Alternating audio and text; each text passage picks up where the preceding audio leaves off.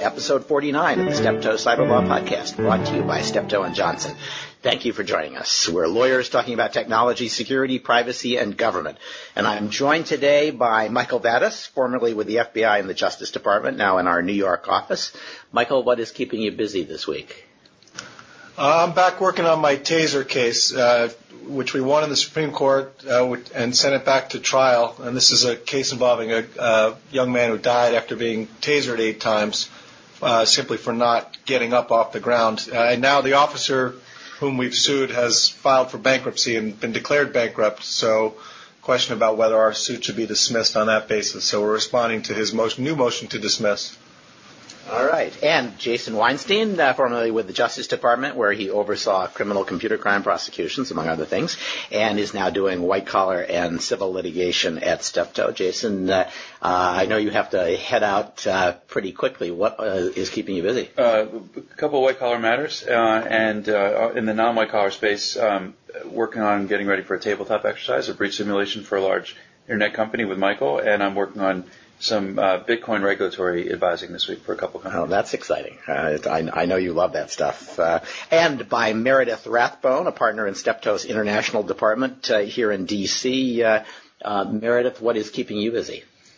well, unfortunately, I'm first recovering from the Broncos loss last night. Um. it takes a lot of mental energy, but um, it's sanctions law is keeping me busy. I think I have Juan to thank in great part for that, for making sanctions sexy again. But, uh, but yeah, uh, you know, Russia sanctions, Cuba sanctions, uh, North Korea sanctions.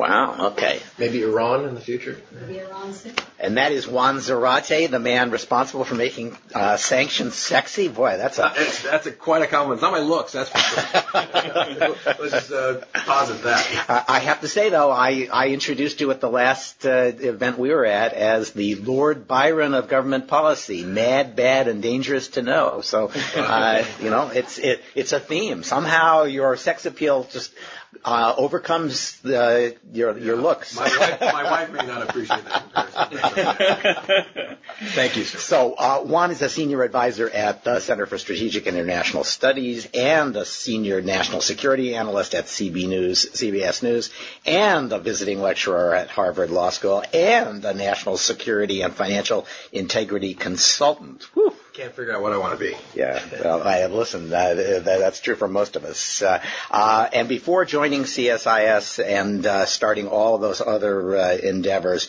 Juan was the first ever Assistant Secretary of the Treasury for uh, terrorist financing and financial crimes. Uh, an office that really now is um, an undersecretary office, effectively, yeah. and has thrown Treasury deep into the intelligence community uh, as we'll talk about uh, in a bit. Uh, so why don't we get started with our uh, new headline service, which uh, frankly ought to be called News or Snooze, uh, where I ask people whether we should care about the following headlines from last week.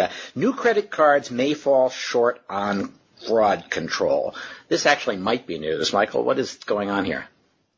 Yeah, uh, banks that issue credit cards are, are putting chips on them now to improve security, but they've chosen not to uh, require uh, users to use a PIN number along with the chip. Instead, they're they're continuing to rely on signatures, which to me is uh, pretty much a joke because every time I use my credit card, I I try to test how ridiculous my signature can be and how far from my actual signature, and it's basically taught me that as long as you put a mark on the piece of paper, it will be accepted. Um, uh, so, you know, I, I think this shows that credit card companies aren't really losing a lot of money or enough to really make them care about good security, or else they'd, they'd go with the PIN approach. And, and I will say, too, I'm disappointed that I got a notice from my uh, Visa card issuer that they're – no longer going to include my photograph on my credit card if, if our listeners could, could see the card. I've had this picture on here since 1991.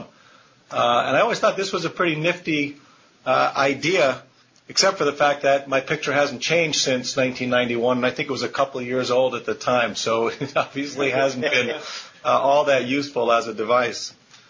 Yeah, you know, I it, it is. It used to be called chip and pin. The whole point was there was going to be a pin, and it was adopted in the wake of Target uh, because the assumption was, I think it was probably wrong, that somehow chip and pin would have helped with uh, the security uh, uh problems and. Um, retailers were given a deadline for spending boatloads of money to get the pin readers in place, and now it's so. Oh, never mind. Emily Litella making uh, banking policy.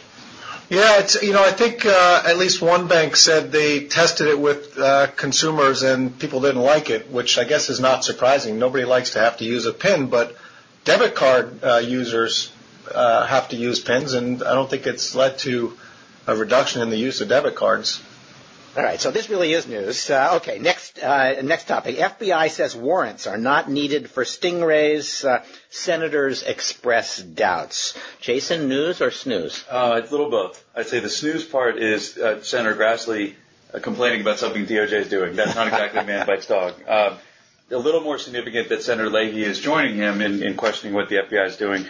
Um, it's it's also snooze because you know the FBI has a policy now that agents are required to get a search warrant when they use a stingray, unless there are certain exceptions that apply, like an imminent threat to public safety, or it's a fugitive, or if it's going to be used in a public place or a place where there's no reasonable expectation of privacy. That's all legally quite reasonable and correct.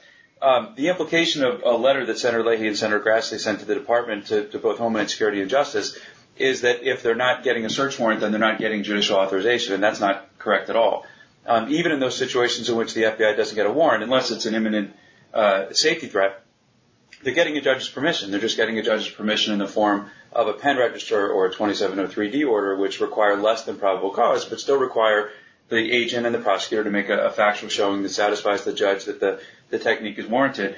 Um, along with cell phone searches that we had earlier and cell tower information, this is now like the third or fourth frontier uh, in which law enforcement is being challenged by the privacy community and now by members of Congress for not doing enough to protect privacy, uh, even in situations in which they're getting a judge's permission to use a technique because the, the privacy community is saying they're not uh, making enough of a factual showing and they're not holding themselves to enough of a, a high standard. So somebody uh, recently uh, was was talking about some group that uh, I think was the same group that Juan and I were both at, whether they ought to bring in the privacy groups so they could have a dialogue. And I said, the problem with the privacy groups is they want what John L. Lewis wanted when he took the miners out on strike. He, they want more. Whatever it is, they want more. And and so uh, in this case, uh, if you're going to uh, to a judge, well, you should go to a judge and have a tougher standard. That's right. And if you're going to a judge and getting a search warrant, well, you should have asked. It should have been clear, and convincing evidence. Yeah. Eventually, everybody's going to do everything beyond a reasonable doubt.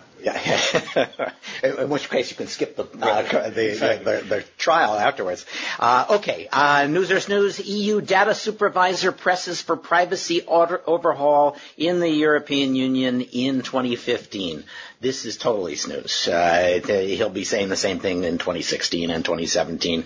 This guy is new. Buttarelli uh, uh, just uh, uh, named uh, the data supervisor for the European Union institutions, but uh, that uh, that office has been trying to turn itself into the chief privacy spokesman for uh, Europe, and this is an effort to get a bill passed that did not pass last year under the in the old uh, Parliament.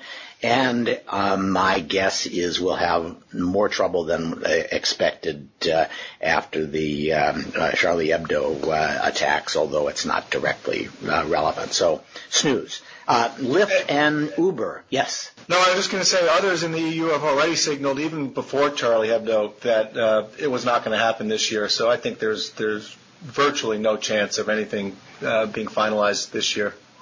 Yeah, uh, that that would be my guess.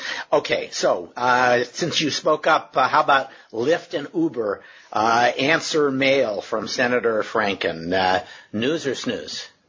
Uh, I think this is news in the sense that Lyft is clearly trying to capitalize on the concern about privacy, and I think is setting itself up as the the privacy concerned company in contrast to Uber. Uber didn't really answer Senator Franken's questions with any specificity which really ticked him off. While Lyft, I think, provided pretty specific answers and showed that its policies do greatly limit its employees' access to customers' information now. Uh, and so we'll see if that has any effect on the marketplace.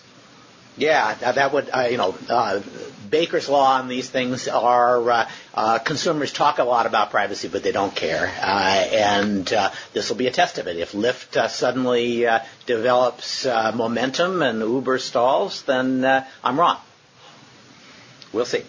Uh, okay, New York DA bashes Apple and Google for phone encryption plans.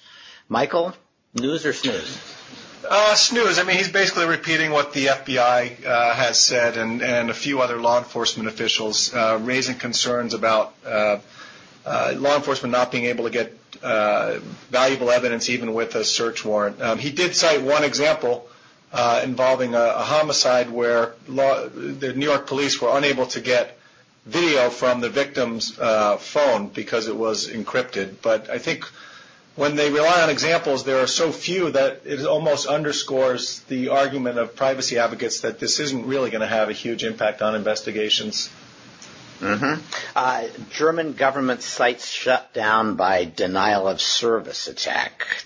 Uh, does that tell us anything, Jason? No, I, I think it's uh, it was a, a pro-Russian group calling itself Cyber Berkut that apparently shut down three websites, including Chancellor Angela Merkel's own webpage. I think the only news to come out of it is that she didn't figure out a way to blame the NSA for it. yeah, well, that's that's that's that's so 2014. Um, okay, uh, Sony hackers got sloppy, says FBI director.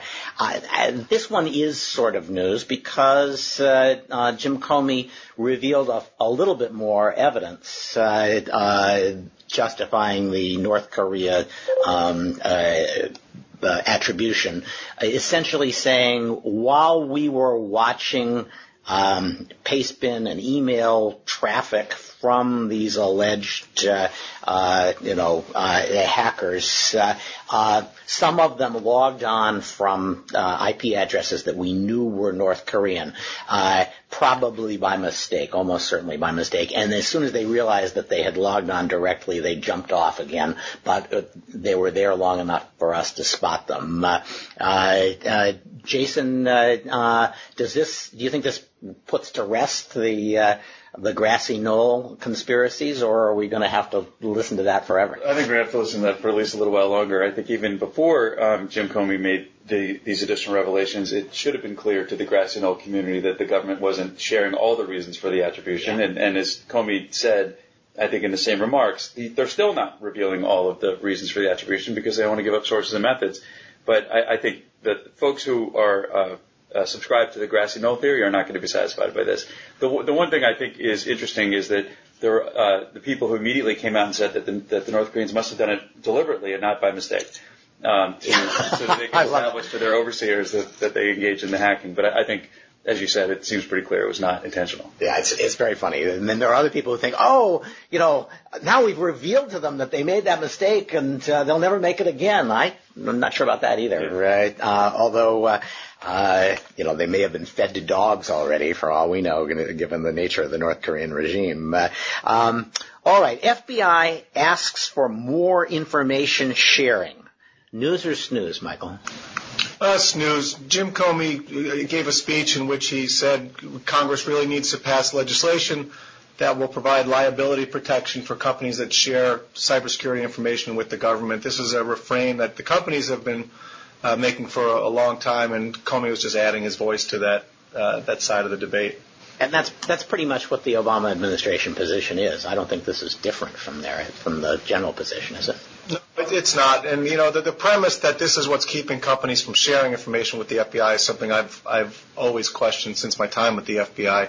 I think it's it has some effect, but I don't think that's the main reason companies aren't sharing with the FBI at all. No, I, it might have something to do with the fact that the FBI rarely shares back, but uh, uh, that's it. Well, I, I, I would dispute. I would dispute that. I would dispute that notion too. I mean, I think the FBI does share a lot of information. It it, it tells companies they've been hacked when they didn't otherwise know it. Um, are they perfect? Far from it, but they they share more than people uh, realize. Okay, uh, I'll, I'll I'll let you have that. I I, I sort of half agree. Uh, FCC will continue punishing data security violations. Uh, uh, Jason, uh, um, this is a reference to the fact that the FCC just had a couple of uh, data uh, security uh, cases, um, so they're new to the game. But right, but it's still snooze. It was essentially in the context of the FCC chairman taking a victory lap in a letter with Senator Bill Nelson from Florida, who was questioning whether the fines in those two recent cases were big enough, and and Chairman Wheeler uh, making clear that this was going to be a priority for the FCC and that if, if a bigger fine was appropriate, they would not hesitate to impose it. So, um, so it would only be news if USDA had decided it was going to also get into the privacy enforcement. That's right. I think I think we should have a segment where we try to name all the agencies uh, that are not in, are not involved in data privacy, and it'll be a very very short segment. That's that's right. There's nothing at Treasury that isn't involved in privacy, right? Uh, I think that's probably right yeah. at this point. Okay. Um, and uh, Russia extends deadline for data localization. Uh, uh, I think this is probably a snooze. They, they, they had a deadline. It was about a year from now. Then in a fit of pique to punish Western companies, they moved it up to last week. Uh, and then they realized they weren't going to be able to do that. Now they've moved it back again, uh, uh, but not quite as far as it used to be. My bet is they aren't going to be able to enforce it uh, then. The only thing that was newsworthy here is apparently they're moving it because companies inside Russia said we can't comply with the law, which didn't used to be a, a problem with uh, passing laws in, in Russia, but apparently now you're actually expected to comply. Uh, so I, I think uh, not particularly interesting. Uh, um, Unless you have a billion dollars, in yes. which case you don't have to comply. I, I that's right. Uh, and, and, in, which case you're probably not in Russia uh, right now. Um, okay, uh, the the big news I think uh, that we probably ought to dig into is the Charlie Hebdo uh, uh attack, and it's going to have an effect in in Europe on some of their um, uh, security and uh, um, cybersecurity policies, and it's going to have an effect on the debate here um, because of the uh, demonstration that uh, we're you know, we're not out of the woods as far as terrorism is concerned. We can't just assume that was a Bush problem and uh, that we've now uh, taken care of it. Uh, um, and I guess I'm I'd, I'd like your thoughts. Um, I'll start with Jason. What do you think actually is going to be the impact on, say, 215 reauthorization, which has to happen by June 1? Um, it's, a, it's a fascinating question. I know what I think the answer should be. Right. Um, because I think that, uh, you know, as, just to echo an observation you made off the air, um, this is a pretty good argument for why 215 should not be allowed to expire. Right. That uh, I, I do think it's interesting that, as I was thinking about it this weekend, that in the post-Snowden era, while the EU has been criticizing U.S. surveillance practices vigorously, you've had both France and the U.K. pass new surveillance laws or, or uh, implement new surveillance laws that give those countries even greater authority than they already had um, to uh, go after electronic evidence and conduct electronic surveillance without any judicial review whatsoever. European attacks on the United States found to be hypocritical. Yeah, I think yeah. that qualifies as snooze. Yeah. um, but uh, but at the same time, you know, we talked earlier about the um, the FBI Leahy Grassley thing. You know, you, you juxtapose that with what U.S. law enforcement uh, is going through. Uh, you know, they're on the defensive about whether the standards they have to meet are high enough when they do get judicial authorization in advance um, and have always required some degree of judicial review. It's just a question of what, what level based on what's showing. And and uh, and in the EU, that's that's not the case at all. There are all those people who always tell us that we should learn from our more civilized cousins in other countries and adopt uh, international norms, because uh, you know three quarters of the hoops that U.S. law enforcement has to jump through would be gone. That's right, or certainly a significant portion of them. But I, I think that this will certainly provide momentum for the defenders of 215 and the people who argue that it should continue. Yeah, I noticed that uh, one of the things they're doing in Europe is uh, uh, trying to accelerate the European PNR program, the one that they uh, that I spent years fighting with the European Union over whether it was uncivilized or a crime against humanity. Uh, and uh, the uh, now it appears that we just weren't doing it right. Uh, you know, if, if, you say it in French, it's so much more civilized. Um, but they are probably going to get their PNR program up and running uh, all across Europe. Uh, at which point they'll tell us that um, we're going to have to come to them for the information because uh, they can't trust us to, to process it ourselves. Um, uh, Michael, uh, what are your thoughts about uh, what's going to happen as a result of this, these attacks? Well, I, I agree with Jason that it, that it will give some momentum to the supporters of 215, but but I guess I disagree in in that I don't think it should uh, because uh, number one, 215 has the 215 metadata program has not been of great use. Um, I think that's been confirmed by the administration. That's been confirmed by independent analysts, and so.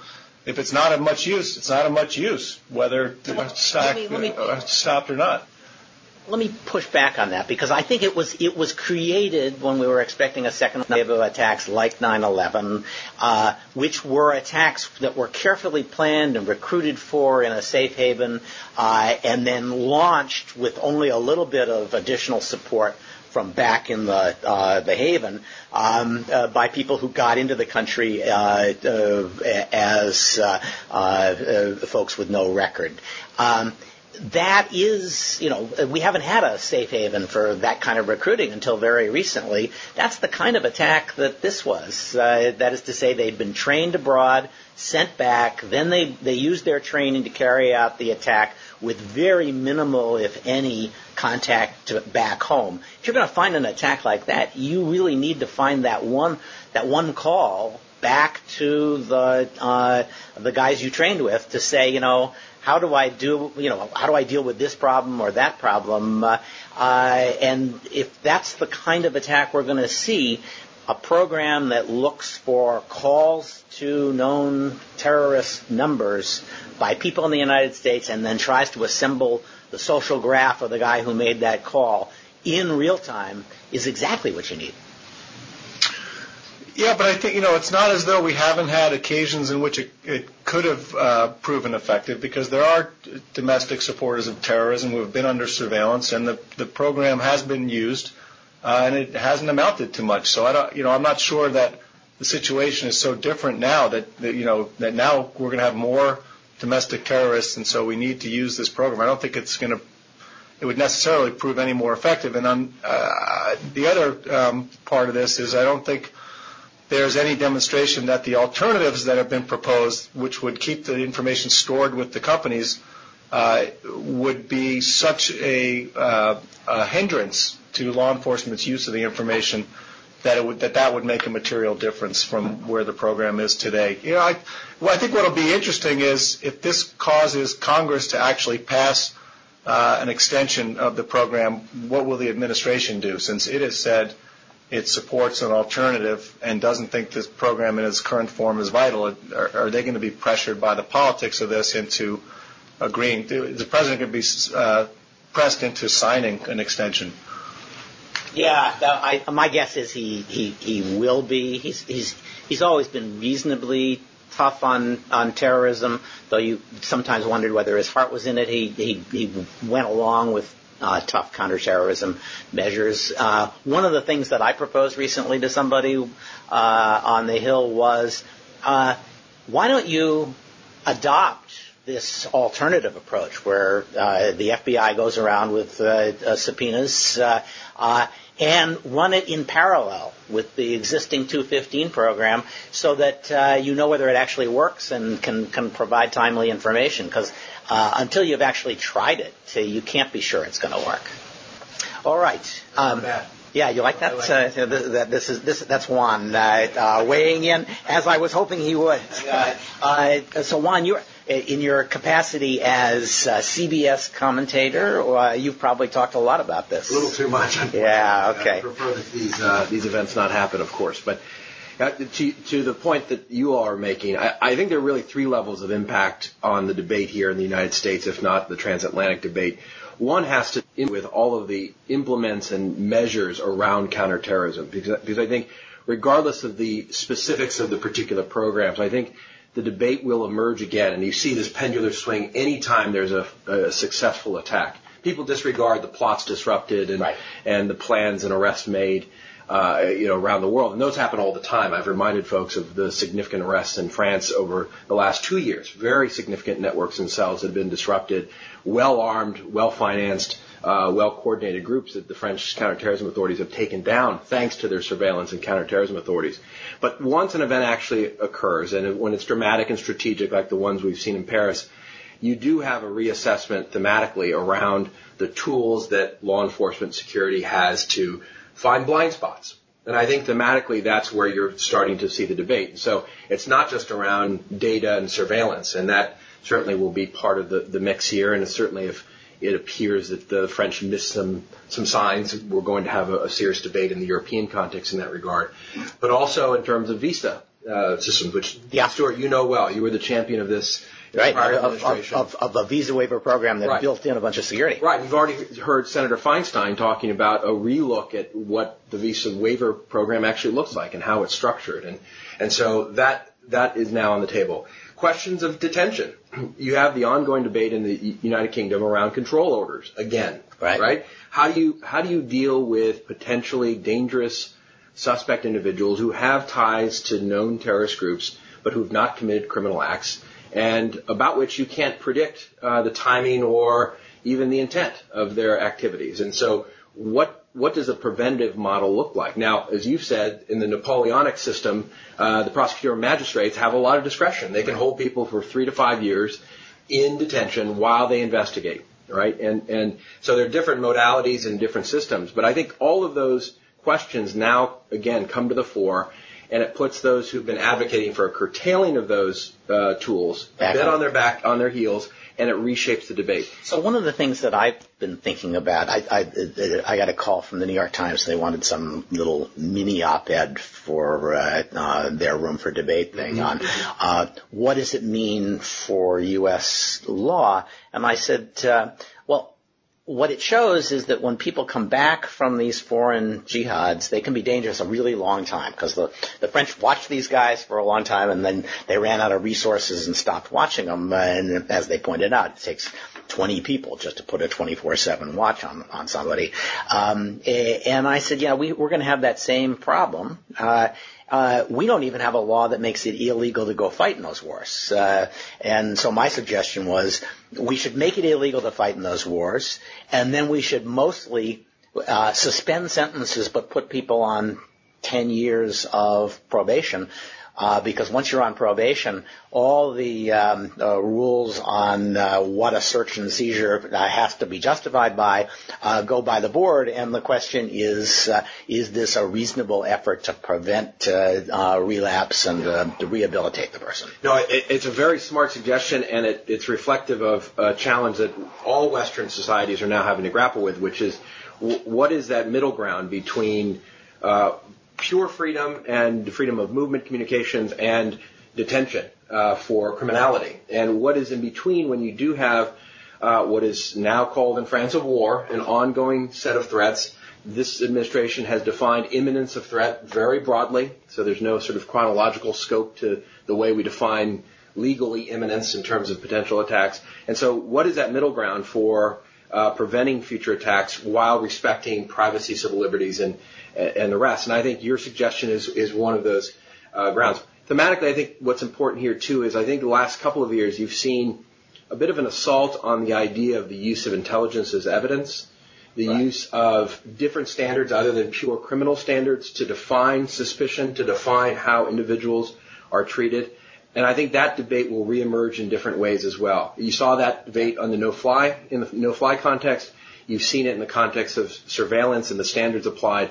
And so as we talk about the legal uh, sort of uh, parameters of this, I think the undercurrent here is how much are we willing as a society to allow intelligence uh, and the use of intelligence in a prospective, preventative way to define how we legally treat citizens or non-citizens. You know, I, I, I think we shouldn't ignore the fact that uh, some of these returning jihadis are going to turn out to have had a really miserable experience, basically saying, I thought I admired these guys and now look what a mess they've made. Sort of like when I went to an Ivy League college. uh, hey, watch it. uh, they're going to be an intelligence resource for us. Uh, it's not that we want to punish everybody or discourage them from coming back. We just need to watch them very, very carefully. Right, and, and in fact, you've seen in Europe uh, the Danish, for example, uh, building in a reintegration rehabilitation program. You've seen for years when we were working in the Bush administration, countries like Singapore with their gold-plated uh, rehabilitation program, where they they have communities involved to try to ensure that people who are radicalized find a way back into their society. So they're not being punished; they're being reintegrated.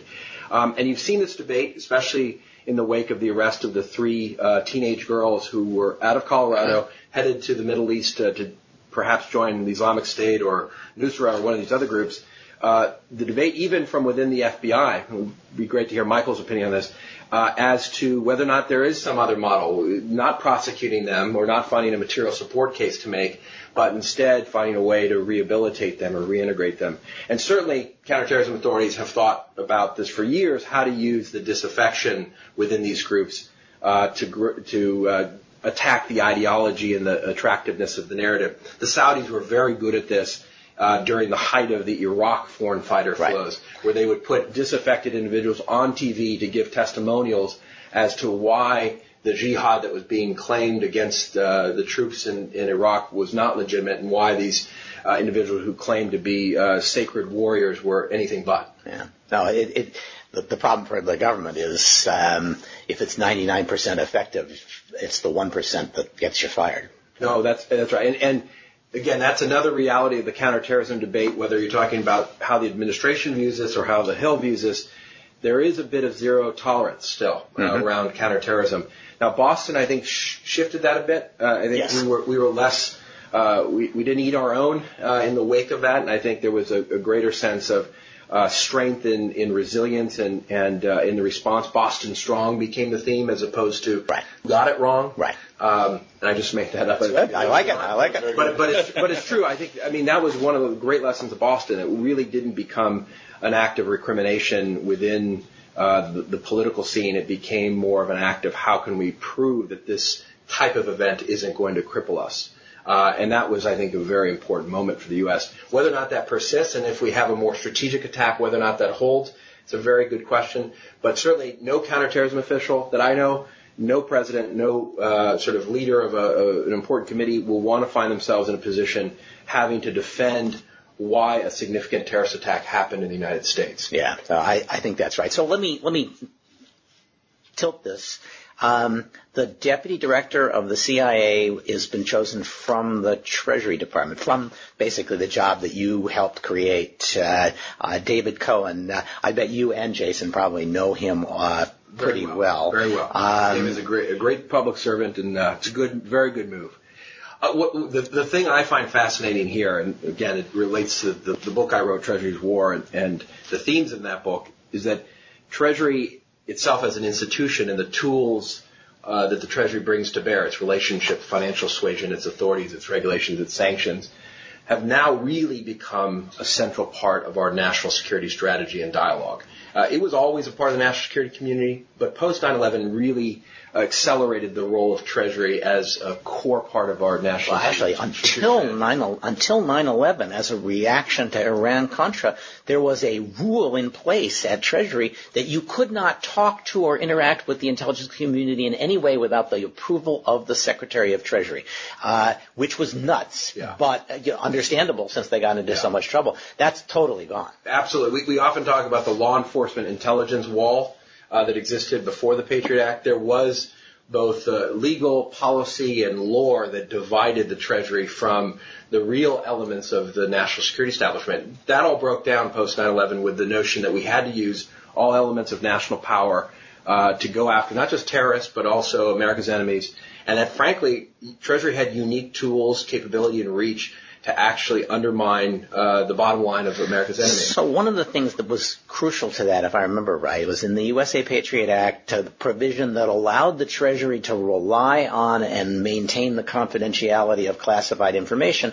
in making its decisions about uh, who to sanction. Uh, uh, and that has become the, the, kind of the underpinning of, of, many sanctions programs, and especially the individual sanctions. Uh, and and what I kind of hoped we could do is talk a little bit about uh, where we think the sanctions on North Korea are going, what they, what the impact of the sanctions we've already had is, uh, and uh, what more.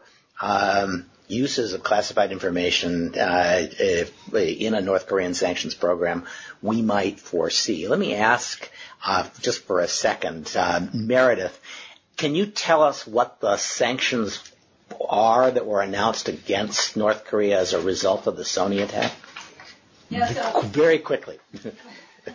I, I promise not to get too wonky on this, but yeah, following the Sony attack, basically the the U.S. government um, implemented pretty targeted sanctions against a relatively limited group of individuals, 10 North Korean government officials, um, most of whom probably had no involvement whatsoever in the Sony attack, and then three, uh, three government uh, entities, uh, intelligence, uh, procurement, weapons procurement, and weapons sales. So the, the, the news there is we actually didn't have sanctions on the people who bought weapons for North Korea until now. Uh, some of that, there were other arms. Right. We did that and there were some sanctions. But, but, but on this particular entity, yeah, that's right. I mean, the, the executive order uh, is is broader than that, and of course allows for more things beyond that. But that's the immediate.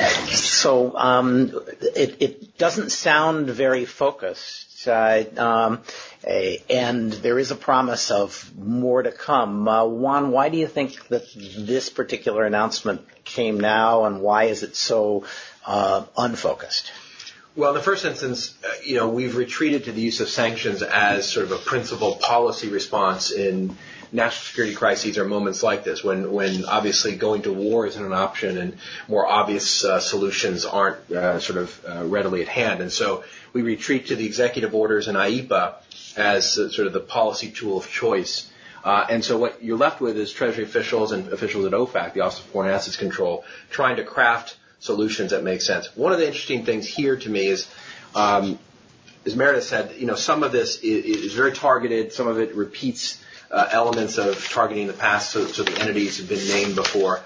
Uh, but it does two interesting things. One, it opens up the scope of considering a cyber attack as part of an international economic emergency. And I've been arguing for some time, and I think you and I have talked about this, Stewart, that in thinking about um, the cyber attacks and, and espionage that uh, the U.S. private sector has been enduring, there's an argument to be made that that's part of an ongoing international economic emergency and that we may need to think about a broader sanctions program that deals with cyber intrusion and cybersecurity more broadly, not just in specific case like cases like Sony and North Korea, but more broadly as a systemic threat and then think aggressively and, and strategically about how we use those tools. This, in some ways, puts the camel's nose under the tent in terms of the potential use of these kinds of targeted financial sanctions yeah. in the cyber cyber context. So it's in some, some ways a complement to the indictment of the PLA officers. That's a use of criminal tools. This is beginning to use these financial tools or sanctions in an interesting way.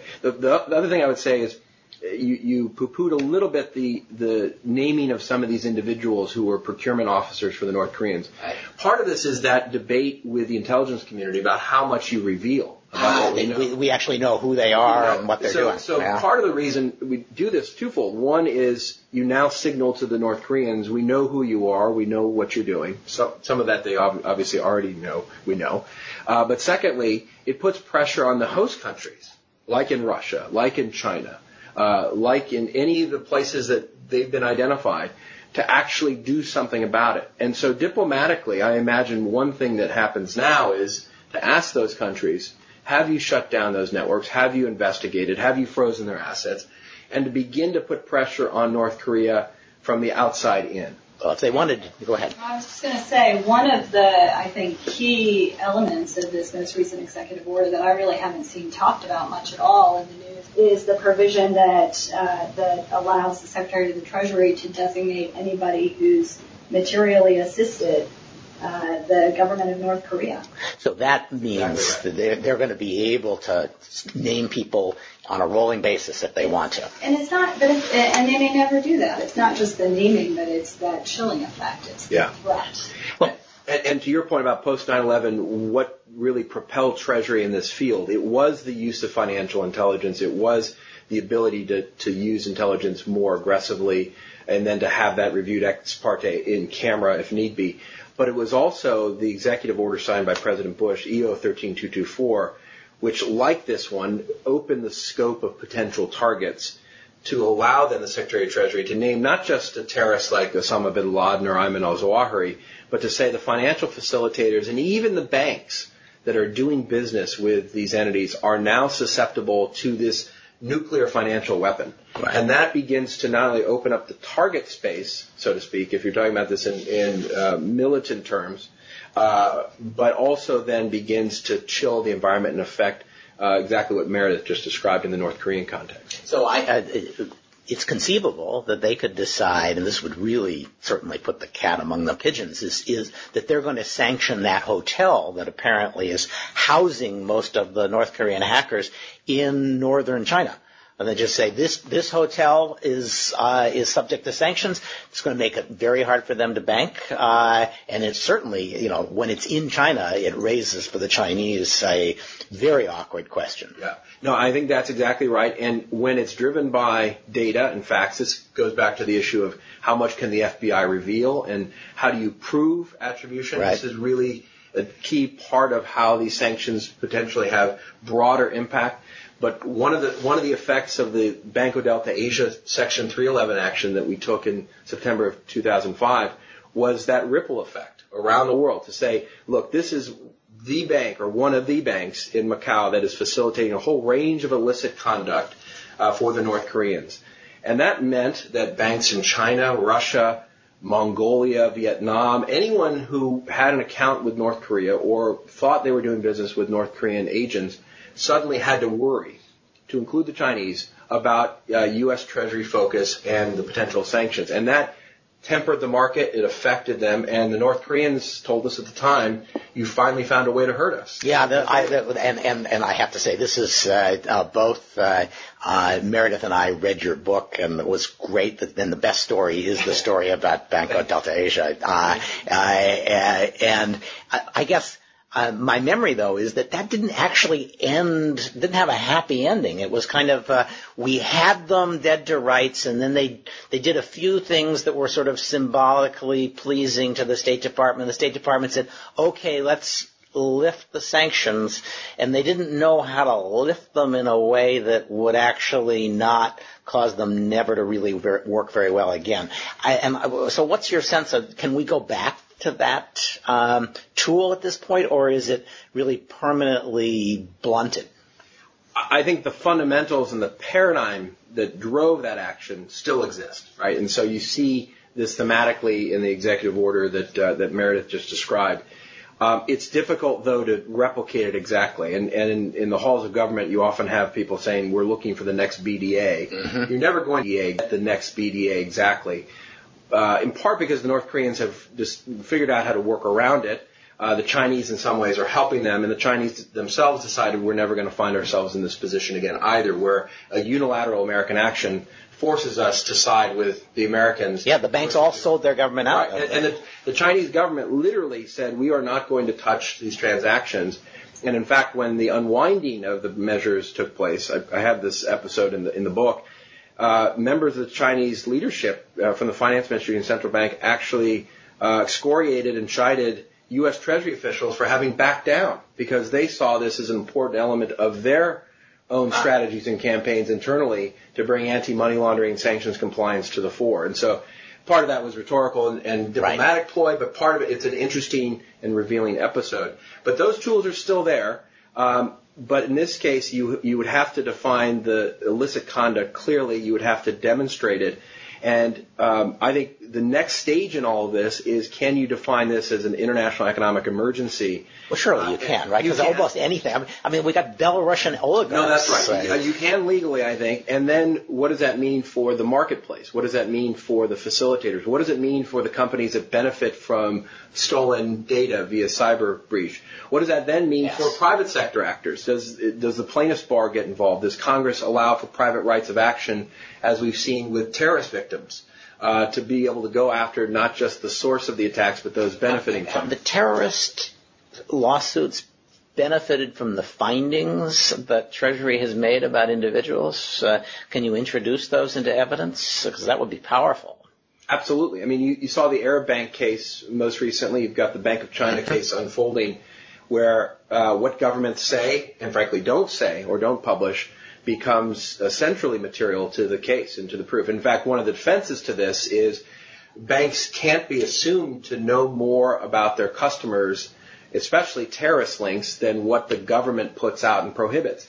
The significance of the Arab Bank ruling, at least as it now stands, is that banks are now being charged with uh, the duty to understand beyond the lists that are put out by OFAC or Israel or any other gov- legitimate authority or government what what are your customers doing? What is the uh, exposure? And if they are putatively part of a terrorist organization, the bank shouldn't be doing business with them, regardless of what the government says. And, and going back to the chilling effect there, so so with North Korea sanctions, um, you know, I, as outside counsel, um, whenever something happens in sanctions and even often when it doesn't, uh, clients, U.S. businesses, U.S. companies call us with questions and they request guidance. That almost never happens with North Korea sanctions, right? U.S. companies. Yeah, because no, nobody does business with North Korea. Nobody does. And, and it's not that they can't, by the way. The, the, the OFAC sanctions are more limited than they are for some other countries like Iran or Cuba or Sudan or Syria. U.S. companies can do probably more than they think they can with North Korea. But, uh, but, but they don't, and they won't. Uh, but the questions that we get usually, um, usually foreign banks who are terrified of OFAC. Yes. And who, even if a transaction is not technically subject to U.S. jurisdiction, even if it's not going to be cleared through a U.S. dollar account in the U.S. anywhere, uh, they are worried about this. And, and this precedent that you just mentioned, Juan, um, makes them even more afraid because, you know, not, not only afraid, but, but they do a resource calculation and they say, do we really want to have to dig into this? Yeah, somebody's going to give me somebody's going to give me thirty dollars to do an electronic funds transfer, and then I'm going to have a billion dollar liability. Uh, so I'm not going to do it. Exactly. Yeah, uh, even if it's perfectly legal, I just don't need uh, the tourists. Uh, uh, yeah, that, uh, that that makes lots of sense. So that means thinking about this, if the government just goes down the, the road that, that Juan and I would, would send them, they would designate those six PLA members uh, and uh, uh, freeze their assets and make them outcasts from the uh, international financial uh, system. They might uh, do the same to the hotel in northern China. They might do the same to companies that have received stolen information and used it Exactly right. So this is very interesting because last week we had Jim Lewis on, um, and he said this is this Chinese PLA espionage is beyond the Communist Party and the leadership of China's ability to control because it's a racket. If you steal information from a competitor of a Chinese company, you can sell the information to the Chinese company. And that's what PLA generals are doing. That was what he said. Uh, now you can name the PLA general and you can name the guy who, the company that bought it. And those guys are going to have a hell of a time selling anywhere outside of China. And I agree with that. And I think where the Chinese put themselves in a box is where we can demonstrate that that's tied to corruption. Yes. Because the Chinese have made corruption such a key and important part of their public policy program that to the extent that you have, whether it's sanctions evasion, commercial activity, cyber espionage, that then links to corruption, there I think there's a real strategic advantage for the U.S. to be able to make the case that these are things that not only are damaging to the U.S. economy, but that matter systemically uh, to the system and matter in a way that Beijing has said they care about. So let me let me to, to close this up. Uh, let me uh, turn to the last question, which is the U.S. government has run around the world, uh, uh, and it's a bipartisan, long-standing policy that there should be norms about cyber war. And the number one norm, you asked Richard Clarke, is don't attack banks with cyber attacks. Uh, uh, and the principal result of that, I've said before, is that when everybody somebody wants to get our goat, they attack our banks. So the Iranians attacked uh, the banks with DDoS. Uh, uh, the, um, uh, North Koreans have attacked South Korean banks. Uh, um, and I guess my question is, one, could could you use sanctions to sort of create a norm that says the entire banking system around the world will shun people who are known to have attacked banks? Or two, should we just give up on this and start attacking the, the banks that are carrying North Korean accounts and just, you know, uh, do self-help uh, reimbursement of companies that have suffered, like Sony, as a result of North Korean attacks by withdrawing the funds and crediting it to Sony? Right. Um, I don't think this is the moment to sort of open up the space for the attack of the financial system using Western tools. I think there's still a normative argument to be made that the U.S. in particular, but also the West, really is a responsible keeper of the financial order. Um, uh, Hank Paulson, the former Secretary of the Treasury, used to talk, talk about this as the magnificent glass house. Mm-hmm. You know, the U.S. really has been at the center of the trust of the international global financial system in order and to destroy that trust or to be seen as uh, less than um, a good steward of it is a really problematic uh, sort of place to be in. But there's no doubt that other actors in the system now with these asymmetric capabilities are beginning to think about what the banks provide in terms of vulnerabilities to the West. And you yeah, the, the North Koreans probably to see themselves as a, a magnificent rock pile. No, and, and, and they understand first and foremost it's a source of great data, it's a source of money, of course. Uh, but also systemically incredibly important, both in terms of their own isolation and just in terms of how the Western economy and global system works. And so you're going to see more of these attacks. I, I, I would argue that we do exactly what you described, which is to, to establish a norm using authorities where attacks on banks are treated incredibly seriously because right. of the significance and use law enforcement tools, financial tools, others. But I also think, and, and again, Stewart, you and I have talked about this, I've talked to Jim Lewis about it as well. I think in the financial context, we should begin to experiment with the cyber privateering model. This is where the government and banks work much more closely together uh, to the point about information sharing, to actually not only prevent these kinds of attacks, but perhaps to allow the banks to counter on their own when appropriate and necessary. This wasn't wouldn't be the wild wild west, but could there be some structures established that basically takes from the lessons of maritime security of the 17th and 18th centuries, uh, 19th century to a certain extent, uh, the letters of marque and reprisal, to allow at certain instances legitimate use of private sector uh, capabilities to defend systems and to hack back or attack back. I think we should, as we said the other day in the in the uh, the meeting that we both attended, I think we should push the envelope as to what that kind of a construct would look like, and in limited cases, what it means. But by no stretch do we do I think we should have open season on all banks, and I think the more that um, banks are the, in the crosshairs of uh, nefarious actors in the cyber domain, the more dangerous the world is. So if you want if you want American privateers in uh, cyberspace, you're probably going to have to make the Justice Department walk the plank first, uh, which right. I'd be happy to do in this case because uh, I think they're just irresponsible.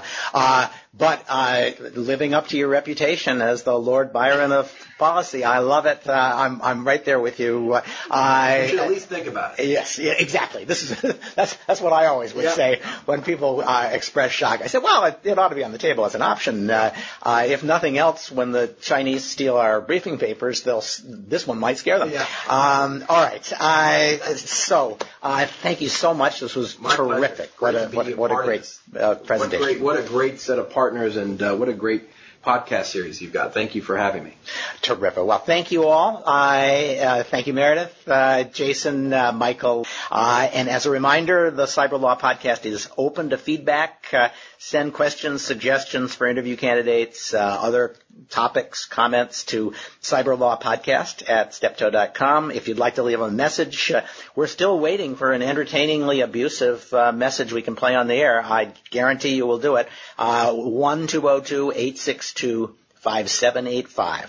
This has been episode 49 of the Steptoe Cyber Law Podcast, brought to you by Steptoe and Johnson. Upcoming guests include Jeff Carr and Tom Rid, Uh, uh, debating uh, how to do attribution in cyberspace, uh, and Becky Richards from the NSA Privacy Office, uh, and uh, as a change of pace, Julie Brill FTC commissioner has agreed to do a uh, an interview with me in the state we all love best, which is Vermont. Uh, so I'll go up and do that over uh, the, uh, uh, the the President's Day weekend. I wonder if this means I can go skiing and deduct it.